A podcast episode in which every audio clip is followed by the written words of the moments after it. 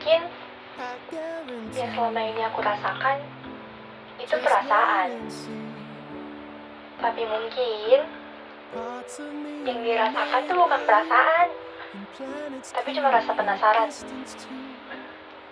Jadi, harus kamu tetap atau pergi secara bertahap?